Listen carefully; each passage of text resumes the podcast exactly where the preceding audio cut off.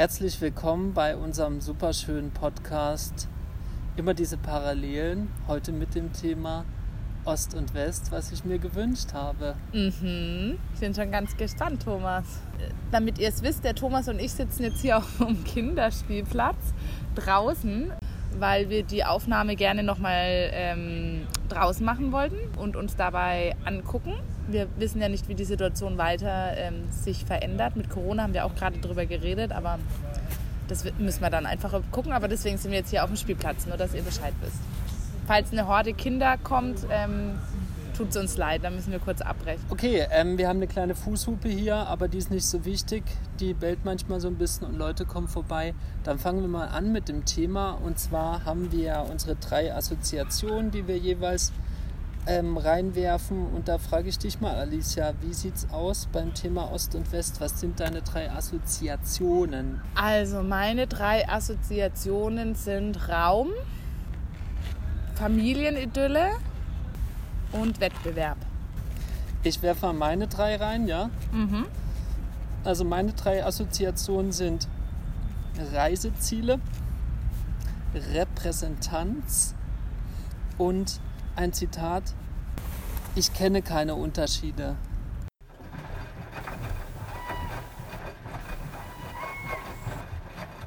Immer diese Parallelen.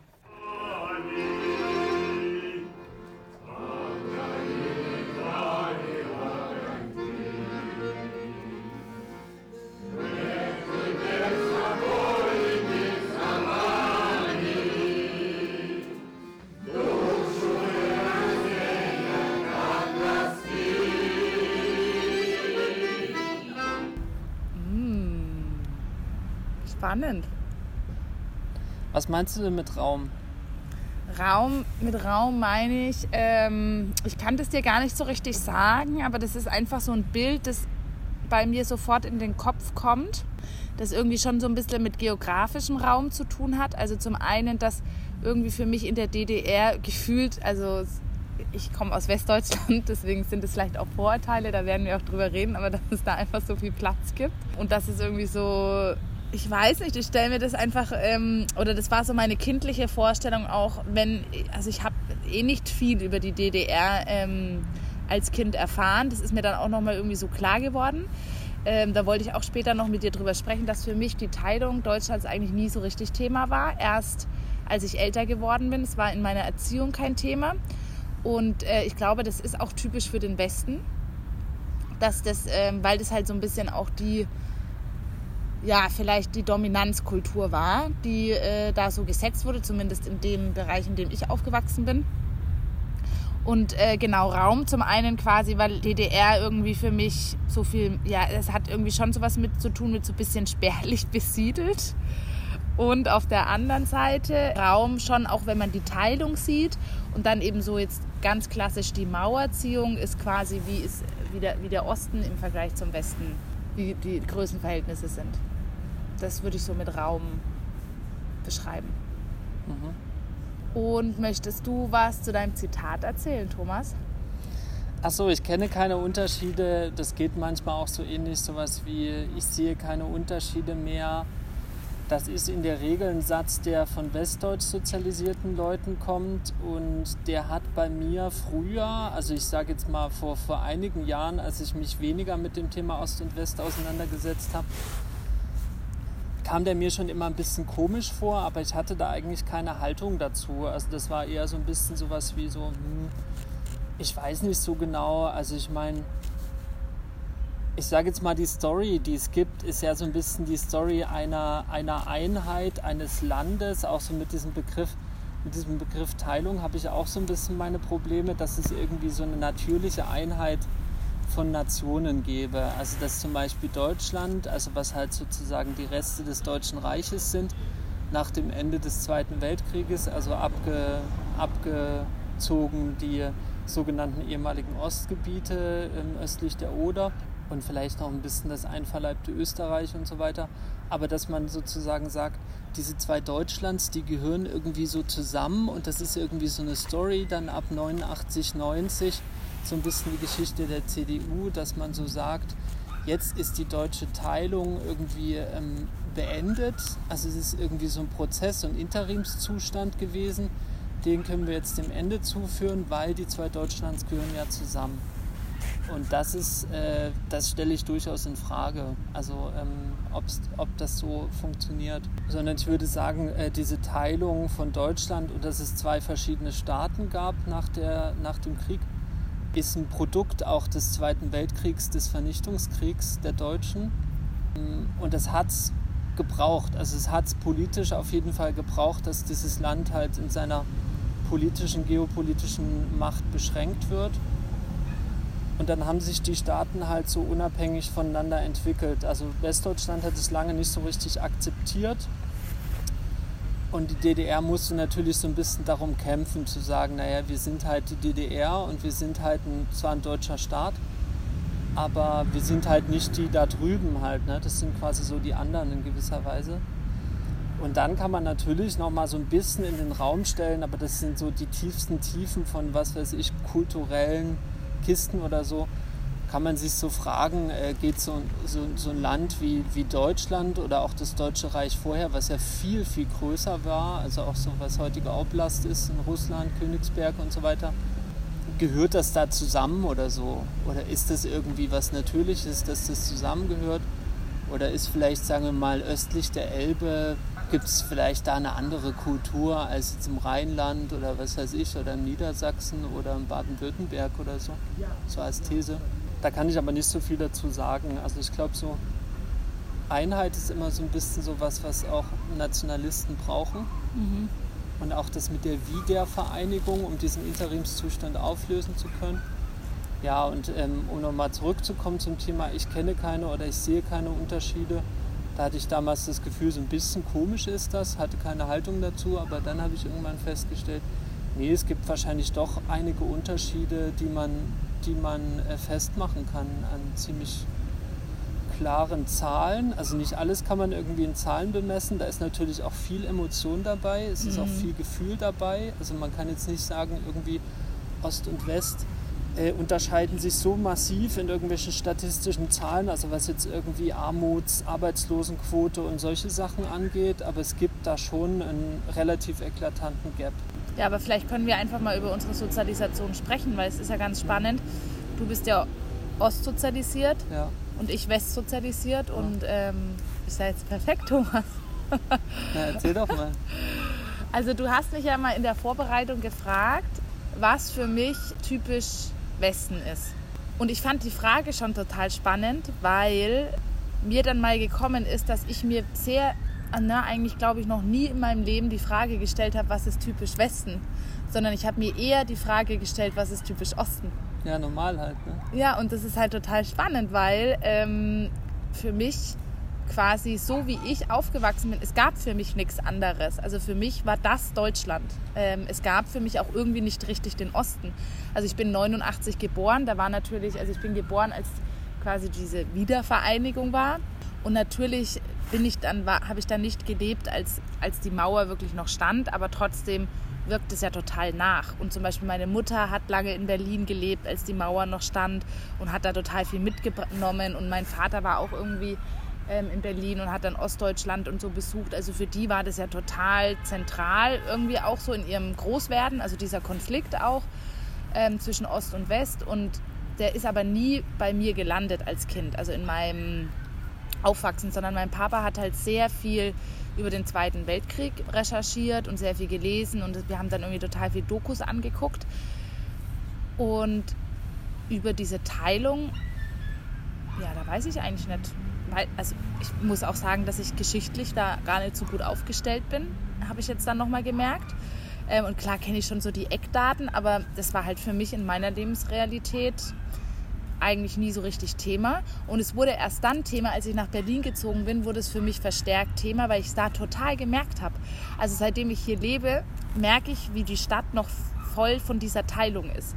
Also wenn ich ganz oft Menschen irgendwie treffe, die ich halt nicht kenne und zum Beispiel komme ich mit denen in der U-Bahn im Kontakt, dann finde ich sehr, sehr auffällig, dass ganz oft Menschen mir erzählen, dass sie ostsozialisiert sind. Also die ähm, dann erzählen, ja, ich bin ja im Osten aufgewachsen. Also es geht gar nicht oft darum, um dieses Thema, aber irgendwie bringen sie das mit ein, dass sie ostsozialisiert sind. Und Menschen, die jetzt, die, weiß ich natürlich nicht, vielleicht erwähnen die das auch nicht, dass sie im Osten aufgewachsen sind, aber ich habe jetzt noch nie gehört, ich bin im Westen aufgewachsen, sondern immer nur, ich bin im Osten aufgewachsen. Und das finde ich halt ultra spannend. Und da war irgendwie so Momente, wo ich mir gedacht habe, okay, krass, diese Stadt ist noch so von dieser Teilungsgeschichte eingenommen eigentlich, aber trotzdem irgendwie so unsichtbar, dass ich das äußerst spannend fand. Und das ähm, ist mir auf jeden Fall auch nochmal aufgefallen, als du mich danach gefragt hast, was für mich typisch Westen ist. Dann habe ich halt so nachgedacht. Und ich würde schon sagen, dass für mich typisch Westen ist schon ein bisschen so dieses Familienbild. Also man hat irgendwie so einen Vater und eine Mutter, die irgendwie ja idyllisch am besten in einem Haus wohnen, vielleicht auch mit einem kleinen Garten. Es ist irgendwie klar, dass die Mutter Hausfrau ist und der Vater geht arbeiten. Also war auch in meiner Kindheit ganz oft so, also dass ich eigentlich fast alle Mütter, die ich irgendwie kannte, nicht gearbeitet haben, außer sie waren dann irgendwie alleinerziehend oder so. Und bei mir ist es schon auch noch mal ein bisschen eine andere Vorgeschichte, weil meine Mutter ja erstmal uns drei Kinder allein aufgezogen hat, bis meine Mutter mit meinem Vater dann wieder zusammengekommen ist und er dann irgendwie mit dem Studium fertig war und dann auch das, die Finanzierung übernehmen konnte. Aber dann war irgendwie so klar, die Mama ist halt daheim und der Vater arbeitet. Und es ist schon irgendwie so diese, also der Frau wird schon auch so diese Erfüllung in dieser Hausfrauenarbeit zugesprochen. Also es ist einfach total toll, sich um die Kindererziehung zu kümmern, irgendwie zu kochen, wenn dann der Mann heimkommt und auch damit irgendwie so glücklich ist und so eine Erfüllung hat. Und der Vater ist aber schon so ein erfolgreicher Geschäftsmann oder ein, schon vielleicht auch erfolgreicher Arbeiter, aber auch da voll drinnen. Und man hat halt irgendwie so einen Wohlstand. Man kann irgendwie in den Urlaub fahren einmal im Jahr man ähm, fährt da irgendwie mit den Autos ähm, in den Urlaub. Die Straßen sind irgendwie gut ausgebaut. Sind nicht so Huppelpisten, wie ich sie schon tatsächlich bei meiner ersten Fahrt nach Berlin durch Thüringen war ich schon erstaunt. Weiß ich noch genau, mit 14 war dann irgendwie ganz klar, wo wir über die Grenze gefahren sind, weil plötzlich das Auto so gehuppelt hat. Ist jetzt mittlerweile auch anders. Ja, das war irgendwie es war irgendwie auch so Industrie, dann in NRW halt viel Bergbau. ja, das ist schon so mein Bild, also Wohlstand. Ja, grundsätzlich können wir schon froh drüber sein, dass Berlin die hipster Hauptstadt von Deutschland ist und dass es jetzt nicht Köln ist oder Hamburg. Dadurch ist es dann irgendwie automatisch so, dass es sozusagen halt so, ich sage jetzt mal, kulturelle Begegnungen gibt. Also dass es überhaupt dazu kommt, dass sich irgendwie Ossis und Wessis halt irgendwie verstärkter treffen. Also ich glaube, es ist so ein bisschen so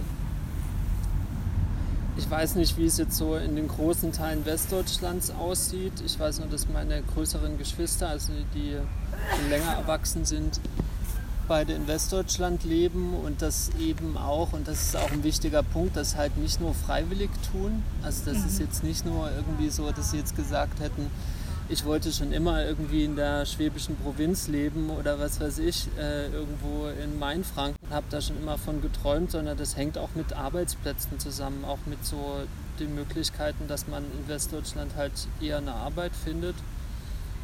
Ähm, das ist auch in Ostdeutschland unterschiedlich. Ist ja jetzt nicht so, als gäbe es da überall irgendwie keine Arbeitsplätze, aber die Verfügbarkeit von ich sage jetzt mal, guten oder okayen Arbeitsplätzen ist in Ostdeutschland etwas eingeschränkter. Und das liegt schon, das liegt eben schon daran, dass es quasi eine Deindustrialisierung mhm. gab, halt äh, in den Folgejahren von 1989, die massivst durch die Nachwendepolitik der, na, der Nachwenderegierung halt vorangetrieben wurde, insbesondere durch die Treuhand. Grüße gehen raus an die Rote Armee-Fraktion, ähm, die halt sehr, sehr stark einfach dieses Land deindustrialisiert haben und die DDR war halt, also überhaupt ein großer Teil der ehemaligen DDR war, war traditionell sehr industriell geprägt, also stark auch durch eine Industriearbeiterinnenschaft. Also ob das jetzt, was weiß ich, äh, Leuna und so weiter, das Chemiedreieck, Leipzig, Bitterfeld, Halle und so weiter. So traditionelle Regionen, wo auch der mitteldeutsche Aufstand 1921 losgebrochen ist und das waren schon auch wichtige Industrieregionen, die halt sozusagen ähm, nach der Wende halt einen starken Einschnitt erlebt haben. Und dieser Einschnitt, den jetzt viele aus der Elterngeneration mitbekommen haben, also aus meiner Elterngeneration, der ist ja sicherlich auch an die Jüngeren, also an meine mhm. Generation auch weitergegeben worden. Das war bei mir jetzt nicht so massiv, weil in dem Fall meine Mutter hatte damals nicht gearbeitet und mein Vater hat äh, einen Job im Krankenhaus gehabt, den er behalten konnte. Das war so nicht das Problem. Aber zum Beispiel ist es so, dass alle meine Tanten und Onkel, das sind jetzt auch nur drei an der Zahl, dass die alle arbeitslos sind und die meisten von denen wirklich straight seit 1990. Also die haben sozusagen keine bezahlte Lohnarbeit mehr gehabt seit der Wende 1990. Also das heißt, das kann ich mir auch nicht so richtig vorstellen. Also da fehlt mir auch die Vorstellungskraft, wie das ist, irgendwie, ich sage jetzt mal, 30 Jahre arbeitslos zu sein und was weiß ich. Wo haben die gearbeitet? Das weiß ich nicht genau, aber die haben interessanterweise mehrere von denen haben so DDR-Diplomabschlüsse gehabt, also Ingenieursabschlüsse, was so ein bisschen so als der klassische höhere Abschluss galt, der relativ verbreitet war und äh, die halt sozusagen im Industriestaat DDR gebraucht wurden. Also das sind ja auch die Städte, die heute total zusammengeschrumpft sind, waren ja total auch, mhm. ähm, was weiß ich, die teilweise bis zur Hälfte zusammengeschrumpft sind waren ja damals auch größer, weil es da sozusagen Arbeitsplätze gab in der Industrie und übrigens ja auch ein Arbeitsrecht. Und ja auch so sehr, dass sozusagen ähm, ja auch mehrere VertragsarbeiterInnen angeworben worden sind. Ja. Also insbesondere in den 80er Jahren aus anderen Ländern, Vietnam, Mosambik und so weiter, das sind so die wichtigsten Länder. Und äh, die heute noch zur, sagen wir mal, zur postmigrantischen Gesellschaft der DDR dazugehören.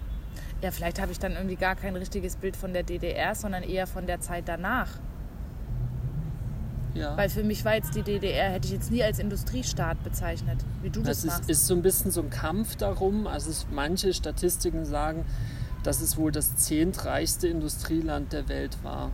Das ist so, da gibt es einen Kampf darum. Also es ist ein, natürlich ein politischer Kampf inwieweit diese Statistik stimmen kann und wenn es der 14 reichste Staat wäre. Das ist aber auf dem Weltmaßstab gesehen, ist das schon ziemlich massiv. Also die DDR gilt auch schon als Frontstaat des Ostblocks. Also das mhm. heißt auch so ein bisschen im Zeigen von, was wir können sozusagen ja. als Ostblock. Da gab es schon immer Länder, die äh, im Ostblock, die viel weniger Industrie hatten und auch viel weniger Wohlstand. Also man kann schon sagen, die DDR war so auf jeden Fall so ziemlich mit Abstand. Also kann man jetzt, Jugoslawien hat auch äh, über andere Geldmittel verfügt, über diesen ganzen internationalen Handel, der da mehr gelaufen ist. Aber die DDR war schon relativ wohlständig für Ostblock-Verhältnisse. Also wenn man das mit Rumänien vergleicht oder Bulgarien, das waren auch in der Ostblock-Zeit halt vor allem agrarisch geprägte mhm. Gesellschaften, schon Spannend. mit ein paar Leuchttürmen und so. Weil da würde ich jetzt auch äh, dem, also wäre mein Bild jetzt, oder das, was halt so vermittelt wurde im Westen, dass die halt da eher arm waren und Mangelwirtschaft und so weiter. Ja klar, also das, das ist ja ein politisches erzählt. Ja, ja, genau, das aber das ja wird halt transportiert. Ja. Also dass die Leute arm waren, Mangelwirtschaft, nichts äh, irgendwie nicht gescheite Kleidung, irgendwie immer sich anstellen mussten. Ähm, dass es irgendwie alles total so rationiert war und so weiter. Und die, das klassische Beispiel ist ja auch immer die blöden Bananen, ja. ähm, das ja immer als Beispiel noch hergebracht wird. Aber so ist quasi das, wie ich das halt von meinen Eltern erfahren habe. Also wir haben ja nicht richtig drüber gesprochen, aber das waren dann die Bilder, die ich hatte. Ja, und also Industriestadt war da jetzt nie ging es immer irgendwie um Armut und um, also irgendwie um Mangel. Vielleicht jetzt nicht um Armut, aber immer um Mangel. Und ich würde jetzt gar nicht sagen, also meine Eltern sind schon eher links eingestellt. Also die, Sozialisten sind es jetzt vielleicht nett, aber haben schon, glaube ich, auch mal an eine Utopie geglaubt oder an eine andere, andere Welt äh, außerhalb des Kapitalismus. Trotzdem war halt diese politische Propaganda so groß, dass sie quasi auch diese, diese Narrative dann ja, scheinbar einfach übernommen haben. Ja, also ich glaube, das ist ja, das ist ja, da mache ich auch niemanden Vorwurf draus. Also ich glaube, das ist eine Frage der Sozialisation, dass man da jetzt nicht, also wenn man jetzt nicht irgendwie in Westberlin SEW war oder sowas, also hier die sozialistische Partei, die von der DDR finanziert war, oder DKPlerInnen oder so, dann äh, wird man sozusagen halt jetzt nicht so ein, wird man so ein normal nicht besonders positives Bild von der DDR gehabt ja. haben. Also wenn man da nicht so richtig drinsteckt und so, ich meine, die DKP und SED waren ja eher auch so, so Jubelperser der DDR. Also die waren ja schon eher so ein bisschen in gewisser Weise, ja, alles voll geil und so und eigentlich wollen wir das ganz gerne haben. Und es gibt so ein paar so Linksradikale, die auch so, also von früher, die so ein bisschen auch die DDR ein bisschen überhöhen, finde ich. Also wo dann auch so ein bisschen auch viel von der politischen Repression auch irgendwie weggeredet wird, was ich auch total zum Kotzen finde. Aber die Darstellung, dass es kein Industriestaat gewesen wäre oder dass sozusagen halt, sagen wir mal, ähm, eine entindustrialisierte Welt, also eine deindustrialisierte Welt, so wie das heute zu großen Ja. Teilen mit der DDR, also mit Ostdeutschland verbunden wird, Ja, voll. das stimmt nicht. Und äh, das hängt einfach mit der Politik der Treuhand zusammen. Und das ist ja auch das Problem, dass halt, und ich glaube, das ist auch so ein bisschen das Trauma, was Leute damit verbinden. Also gerade, ich sage es jetzt mal so, das ist jetzt keine Rechtfertigung für irgendwas, aber ich sage jetzt mal die Generation, die so gerade so dabei waren, irgendwie einen Job anzufangen, die, was weiß ich, halt vor 30 Jahren äh, Ende, Ende der Teenagerzeit waren, Anfang 20. Das sind halt die, denen die Perspektiven gefehlt haben. Und da gibt es eine Korrelation mit AfD-Wahlergebnissen. Also gerade in dieser Altersgruppe. Das ist bei den älteren Leuten nicht so. Das ist bei den Jüngeren ein bisschen durchwachsen. Bei den Jüngeren kann man das noch nicht so sagen. Da gibt es ja teilweise auch recht hohe Wahlquoten im Osten. Aber für mich ist zum Thema Industrialisierung möchte ich gerne eine Anekdote erzählen. Da bin ich letztens für ausgelacht worden von einem Freund, der auch aus dem Osten kommt. Für mich war das so abgefahren, zum ersten Mal alleine in die tiefsten Tiefen von Westdeutschland zu fahren. Also irgendwie mit dem Zug, da bin ich irgendwo zum Flughafen gefahren, weil ich wegfliegen wollte. Und ich bin irgendwie so halb im Morgengrauen oder was weiß ich, irgendwo so oder halb in der Nacht, ich weiß es nicht mehr. Ich glaube, ich bin aufgewacht, ich bin irgendwie ganz früh morgens mit dem Zug gefahren und guck so aus dem Fenster, fahr durch Baden-Württemberg und denk so in diesen ganzen Fabriken, die links und rechts von der Zugstrecke stehen, da ist überall Licht an. Warum ist da überall Licht an? Ich habe das nicht so richtig verstanden. Und ausgelacht worden äh, bin ich dafür, dass ich gesagt habe, für mich sind Fabriken eher Orte, wo man reingeht mit Friends zum Pullern oder um irgendwie zu sprühen oder zu kiffen oder sowas. Das sind halt irgendwie leerstehende Gebäude, also große Ah. Gebäude, die in der Regel aus der Industrialisierungszeit Ja. stammen. Und es gibt natürlich, also es gibt nach wie vor äh, viele Fabriken in Ostdeutschland, das ist überhaupt nicht die Frage. Und manche von denen sind auch viel, viel neuer und auch viel neuer als die Wende und so. Für mich war das ein kultureller Unterschied, einfach so zu sehen, krass, da wird überall gearbeitet. Ne? Und wenn man sich irgendwie jetzt, was weiß ich, ich habe mir mal irgendwie, als damals die sogenannte Griechenland-Krise war, 2009, also diese Troika-Geschichte, mir mal so Jugendarbeitslosigkeitszahlen angeguckt und da war die absolute, die absolute Senke der Jugendarbeitslosigkeit war, lag in Freiburg im Breisgau. Die hatten eine Jugendarbeitslosigkeit von 2%. Und ich glaube, die hatten das Gegenbeispiel Kreta oder so. Auf der Insel Kreta waren es irgendwie 75 oder 78 Prozent.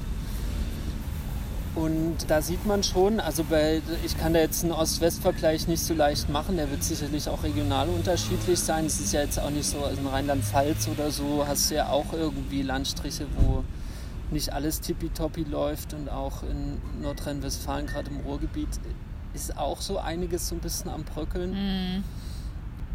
Genau, man kann sich sozusagen in Westdeutschland schon mehr auf der, sagen wir mal, der Stabilität der deutschen Auto-, Maschinen- Ja. und Waffenindustrie ausruhen, halt, was ja die drei großen Sektoren sind.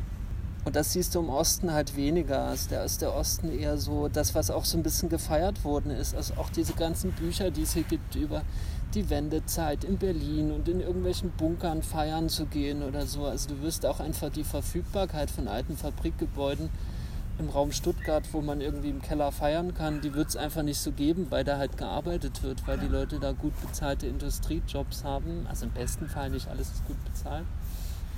Und das ist ein großer Unterschied.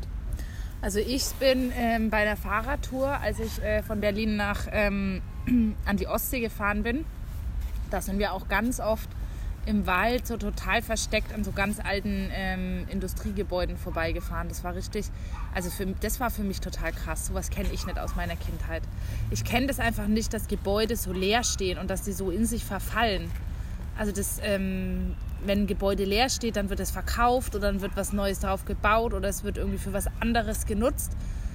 Aber das war für mich total, ja, fast schon ein bisschen so mystisch. Und ich weiß noch, da bin ich dann mal mit dem Fahrrad, da war ich nämlich eigentlich pinkeln im Wald, bin dann irgendwie so ein bisschen reingelaufen und dann ging so eine Böschung runter und dann war da so ein ganz altes, großes Fabrikgebäude.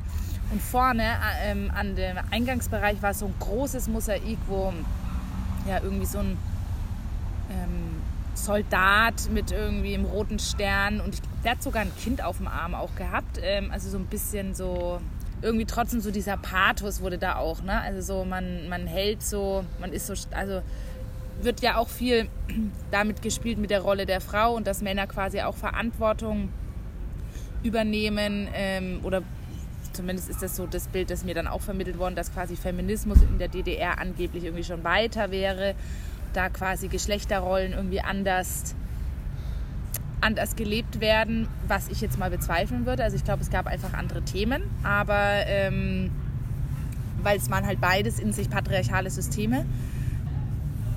Aber das ist jetzt nochmal ein anderes Thema kurz. Aber eigentlich wollte, genau, ich wollte auf meine Anekdote auf jeden Fall, bin ich dann da runtergelaufen und dann war da dieses verlassene Gebäude und das war für mich so, wow. Und letztens war ich auch in Brandenburg mm, und da habe ich dann auch ähm, so ein ganz altes äh, Gebäude, naja, also ganz alt stimmt ja gar nicht. Also für mich wirkt das halt total alt, weil ich verlassene Gebäude einfach nicht kenne habe ich so eine alte Ferienresidenz ähm, mir angeguckt und die war halt auch so total zerfallen. Dann konnte man bis aufs Dach und es war irgendwie auch total wahnsinnig, weil dann überall die Pflanzen schon reingewachsen sind. Und dann bin ich irgendwie rausgekommen und dann stand da eine Frau und das war so rührend, weil äh, mit der Frau äh, bin ich dann so kurz ins Gespräch gekommen und ähm, es ging dann irgendwie so darum, sie hat mich dann gefragt, wie das drinnen aussieht und so. Und habe ich gesagt, na, verfallen. Dann hat sie halt erzählt, dass sie da früher gearbeitet hat, dass das quasi wie so ein Ferienhotel war und sie hat dort gearbeitet und hat ihre Kinder aufgezogen. Und da hat sie irgendwie von so ganz vielen Geschichten ähm, erzählt, was da passiert ist. Und man hat so richtig die Wehmut in ihr gespürt. Und sie konnte auch das Gebäude nicht, nicht betreten, weil ihr das so viel Schmerz bereitet hat. Und sie dann auch irgendwie erzählt hat, dass halt mit der Wende wurde das halt geschlossen. Also da hat dann einfach, das wurde einfach zugemacht. Die Arbeitsplätze gab es nicht mehr. Es gab irgendwie dieses Ferienhaus nicht mehr. Und seitdem steht es einfach leer und, und verwittert. Und es passiert einfach nichts damit. Und das finde ich schon verrückt. Das kenne ich nicht. Ja, das und das war dann auch nochmal, also nochmal kurz, um das anzubringen, aber das, darauf kommen wir vielleicht später auch nochmal. Das war für mich dann schon so, da habe ich irgendwie schon auch nochmal so richtig gemerkt, wow, da wächst ein Mensch in einem anderen System auf und von heute auf morgen sagt dir jemand, das alles war falsch oder das war nicht richtig, du musst dich jetzt irgendwie an was anderes anpassen. Und das fand ich schon nochmal so einen krassen Moment, als sie das so erzählt hatte.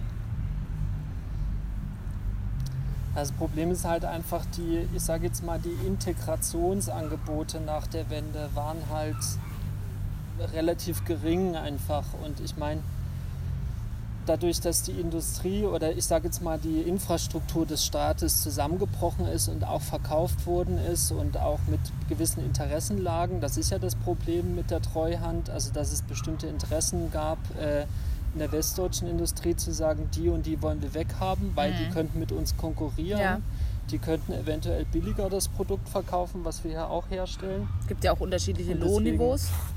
Genau. Immer noch, immer noch. Ja, immer noch. Und aber in, das liegt halt auch, hängt natürlich auch damit zusammen, aber dass die Frau dann irgendwie so wehmütig ist, das liegt natürlich ein bisschen daran, dass sie, ich weiß es jetzt nicht, aber die Wahrscheinlichkeit ist nicht gering, dass sie wahrscheinlich auch zu den Leuten gehören wird, die sehr, sehr lange Arbeitslosigkeitsphasen mitgemacht haben und die dadurch, weil sie halt diesen Kontrast haben, gerade in der Jugend, ich glaube, das ist auch oft so ein bisschen so ein Problem, wenn du in der Jugend eine Zeit hattest, wo du dich aufgehoben gefühlt hattest ja. in irgendeinem in der DDR gab es ja alle möglichen Kollektive, irgendwelche Jungpioniere, was weiß ich, die Arbeitsbrigaden, dies, das oder und so weiter. Und das war ja auch so ein bisschen so eine das war auch ein bisschen die Story der DDR, halt ja. der Aufbau des Staates und so. Wir bauen so einen antifaschistischen Staat auf und so ein neues Gebilde und so. Und das ist irgendwie so unser Ding. Es ist ja auch ein viel kleineres Gemeinwesen gewesen, halt so mit 17 Millionen EinwohnerInnen.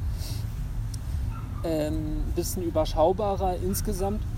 Und, und, dann, ähm, und dann fehlen so ein bisschen die Integrationsangebote nach der Wende, also im Sinne von, einen tollen Job zu kriegen oder was weiß ich, irgendwie sich aufgehoben zu fühlen an irgendeiner Stelle. Das ist, glaube ich, so wichtig und deswegen hängen, glaube ich, auch viele Leute daran, an diesem ganzen DDR-Konstrukt, weil sie sozusagen, ähm, weil sie so lange diese bittere Erfahrung gemacht haben, einem, von einem Staat mit Arbeitsrecht in den Staat zu rutschen, wo, wo, wo ihnen, wenn sie da bleiben, wo sie sind, ne, mhm. ne, das hängt ja auch ein bisschen vom Alter ab, wenn du ein bisschen dann schon im mittleren Alter bist, Ja. du hast zum Beispiel schon eine Familie gegründet zum Beispiel, also wenn wir jetzt irgendwie davon ausgehen, Normal, Normalbevölkerung, dies, das oder so, dann ist es auch nicht mehr so leicht irgendwie rüber zu machen halt. Ne? Und das ist jetzt bei jüngeren Leuten ist es durchaus viel normaler. Also ich sage jetzt mal so eine, so eine Mobilität innerhalb von Deutschland, das ist schon normaler.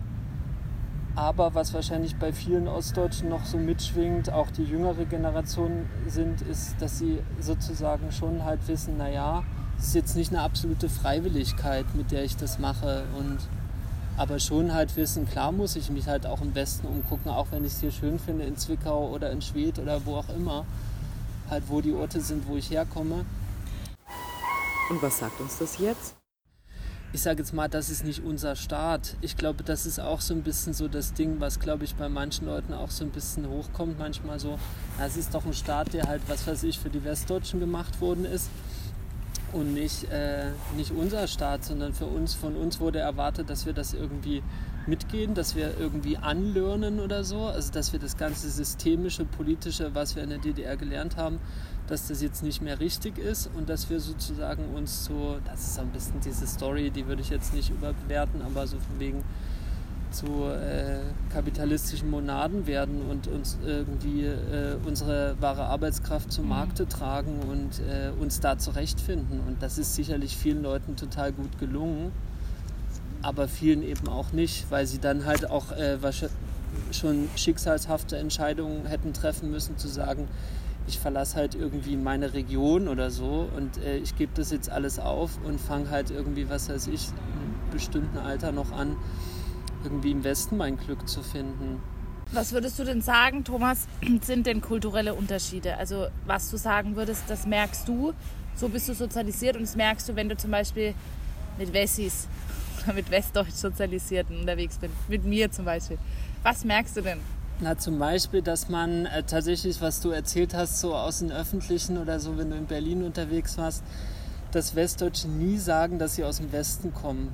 Und Ostdeutsche sagen das immer. Das ist einfach so, das ist irgendwie so drin und du kannst so ein bisschen, ich mache das auch manchmal unter meinen Aussies, um das jetzt mal so zu formulieren, denke ich auch manchmal so, stoß sie dann an und so, der kommt bestimmt aus dem Westen, weil der hat nicht gesagt, wo er herkommt. Also hat nicht sozusagen so die Position bestimmt. Und ich glaube, das ist weil ein krasser Westen der Norm ist. Minderheits, Ja. Minderheits-Mehrheitsding. Also das, das ist so ein Ding, was da halt einfach Ja. läuft, so dieses, dass es so die Normalität Ja. ist und dass du sozusagen dich selber halt so ein bisschen, ich weiß auch nicht, man will irgendwie ein bisschen anders sein oder was weiß ich, oder man, man möchte auch nicht hundertprozentig dazugehören. Vielleicht ist auch irgend so ein irgend so ein komischer, absurder Widerstandsgeist. Ich weiß es nicht, sozusagen, wir sind jetzt nicht genau Teil von euch oder so, oder die Story stimmt nicht so ganz, aber das ist jetzt was, was mir direkt auffallen würde und ist mir auch vorhin aufgefallen beim Zuhören. Und was mich jetzt auch noch interessieren würde, ähm, wie würdest du denn beschreiben, wie würdest du denn die Rolle der Frau beschreiben? Also wie nimmst du deine Mutter wahr? Und mich würde schon auch interessieren, wie quasi so, ja, oder jetzt nicht nur deine Mutter, halt generell Frauen als Frauen sozialisierte Menschen so. Und auch quasi das Thema Feminismus nochmal so im, im Osten. Kannst du da was dazu sagen? Ja, also ich, ähm, also meine Wahrnehmung ist, die ist natürlich ein bisschen mit Klischee verwässert. Also nichts davon ist irgendwie wahr oder so. Das ist ja eh klar. Also ich äh, gebe hier eine subjektive Meinung rüber. Also meine Wahrnehmung ist schon so ein bisschen, aber ich glaube, das gilt auch für viele Länder. Das würde ich nicht so krass überbewerten, aber ist schon, dass ähm, Frauen die MacherInnen sind. Die sind diejenigen, die sozusagen irgendwie sich um die Familie kümmern, die irgendwie arbeiten gehen und was weiß ich, also die so, so krasse Checkerinnen sind. Also man hat so ein bisschen, ich habe auch so ein Bild so von der Ostfrau in Anführungszeichen, die halt so, so ein bisschen so haut drauf ist. Die sagt halt, das und das, da und da geht's lang und so wird's gemacht. Das ist, glaube ich, schon, also man findet von diesem Klischee sicherlich auch häufiger Bestätigung. Also mir fallen jetzt auch mehrere Leute ein, die, also nicht so viele, aber so ein paar Frauen aus dem Osten, die das Bild so ein bisschen erfüllen. Ich glaube, dass ähm, Frauen in der DDR ähm, schon sehr, sehr stark integriert waren in das, in das Arbeitssystem und es sehr, sehr wichtig war. Das war auch eine gewisse politische Haltung, die die DDR mitgebracht hat, zu sagen, irgendwie Frauen sollen sollen arbeiten, die sollen ganz normale Arbeiterin werden, die sollen Diplom-Ingenieurin sein und so weiter, die sollen technische Berufe annehmen, die sollen hier, was weiß ich, äh, den Laden genauso am Laufen halten wie die Männer. Das, das war eine wichtige, eine wichtige Programmatik. Aber die andere Seite ist eben auch, dass halt schon die Hausarbeit äh, in der Regel schon auf den Frauen gelegen hat. Und ähm, es gab dann natürlich ein paar Erleichterungen, also gerade die Kindergärten und so weiter, also die, überhaupt dieses übergreifende Kindergartensystem und wo ich auch immer lachen muss, wenn ich, das, wenn ich den Begriff Ganztagsschule höre, weil ich dann so denke, was ist denn da los im Westen? Ganztagsschule? Natürlich ist man den ganzen Tag in die Schule gegangen. Also natürlich war man bis Nachmittag in der Schule, weil das halt im Osten in gewisser Weise Normalität war, dass, sagen wir mal, dass der Staat sich darum gekümmert hat, um die Kinder, um die Erziehung, die Aufzucht der Kinder und so weiter.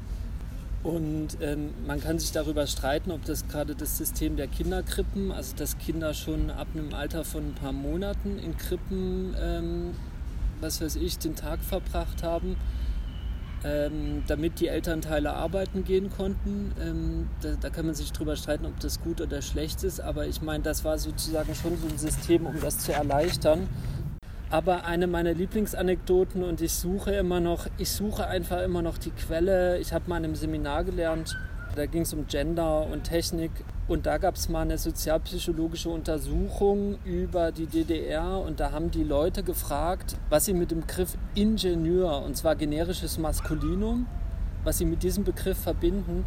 Und es ist rausgekommen, dass die DDR-Bevölkerung damit eine Frau verbunden hat. Die haben an eine Ingenieurin gedacht das ist nochmal ein anderes Thema, über so Sprachpolitik jetzt zu reden, aber das fand ich schon ziemlich interessant. Das ist schon auch in gewisser Weise, das mag auch an diesen ganzen Freskos liegen und so, die an irgendwelchen Wänden oder so gewesen sind, wo die Frau irgendwie Arbeiterin ist und so weiter. Aber es gab schon also so eine Wahrnehmung, dass halt Frauen halt ganz normale Arbeiterinnen waren und auch oft halt in leitenden Positionen. Eine Sache muss man noch sagen, dann halte ich die Klappe. Das ZK der SED, das Zentralkomitee, war, hatte, glaube ich, nur eine Frau in der Leitungsposition, also die Margot Honecker. Und äh, ich glaube, im Politbüro saßen irgendwie noch zwei oder drei insgesamt. Das war schon eine richtige Pimmelparty, um das mal so neutral zu formulieren. Und es war aber auch von dieser, von dieser Gruppe von Männern halt eine politische Entscheidung zu sagen, wir wollen schon eine sehr starke Frauenerwerbsarbeit haben und das ist uns auch wichtig. Ja.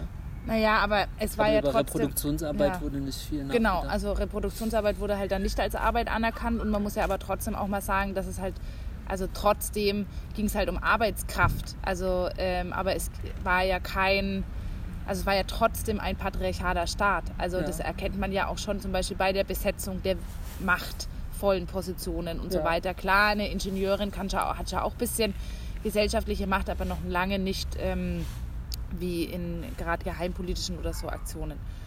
Und ähm, ich finde schon, dass man das auch nochmal irgendwie sehen muss.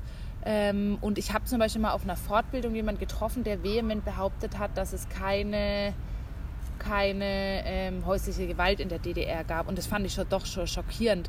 Und es gibt tatsächlich ähm, fast keine Zahlen dazu, weil die aber nie erhoben wurde. Also es war ja. schon immer so, ja, es gibt es nicht, Mann und Frau sind gleichberechtigt.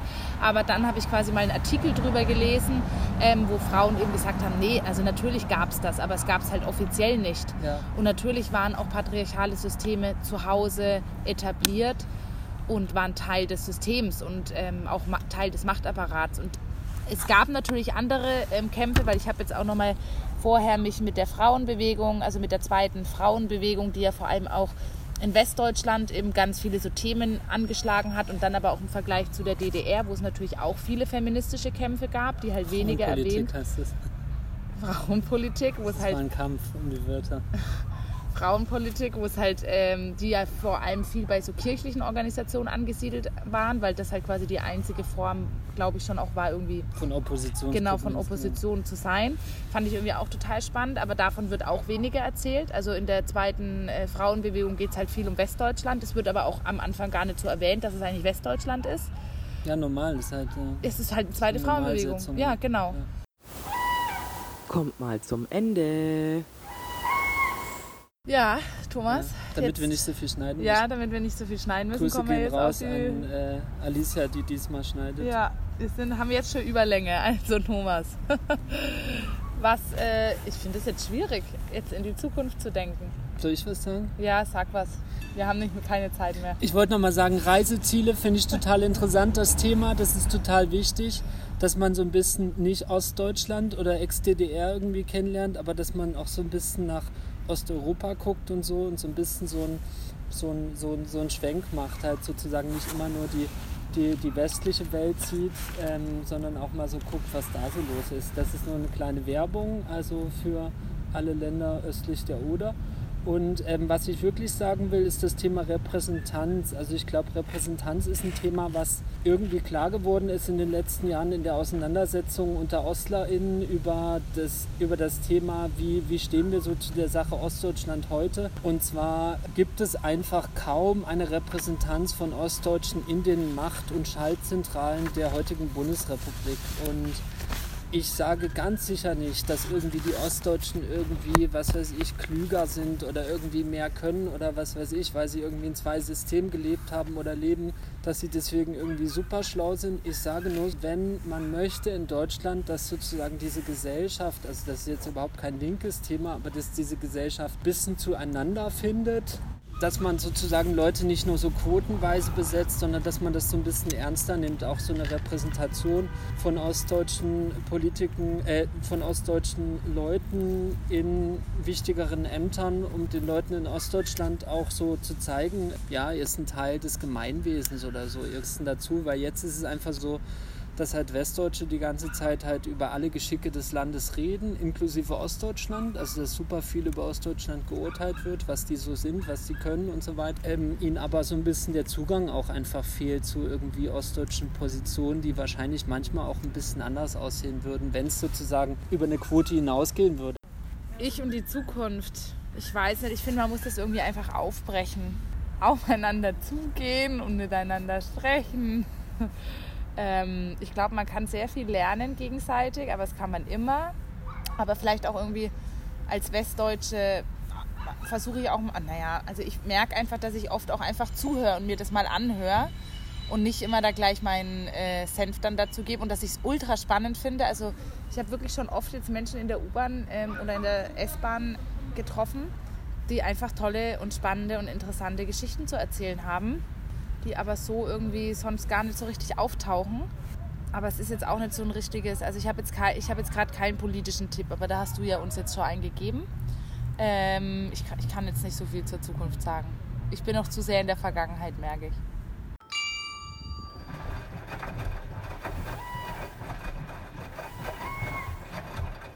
Immer diese Parallelen.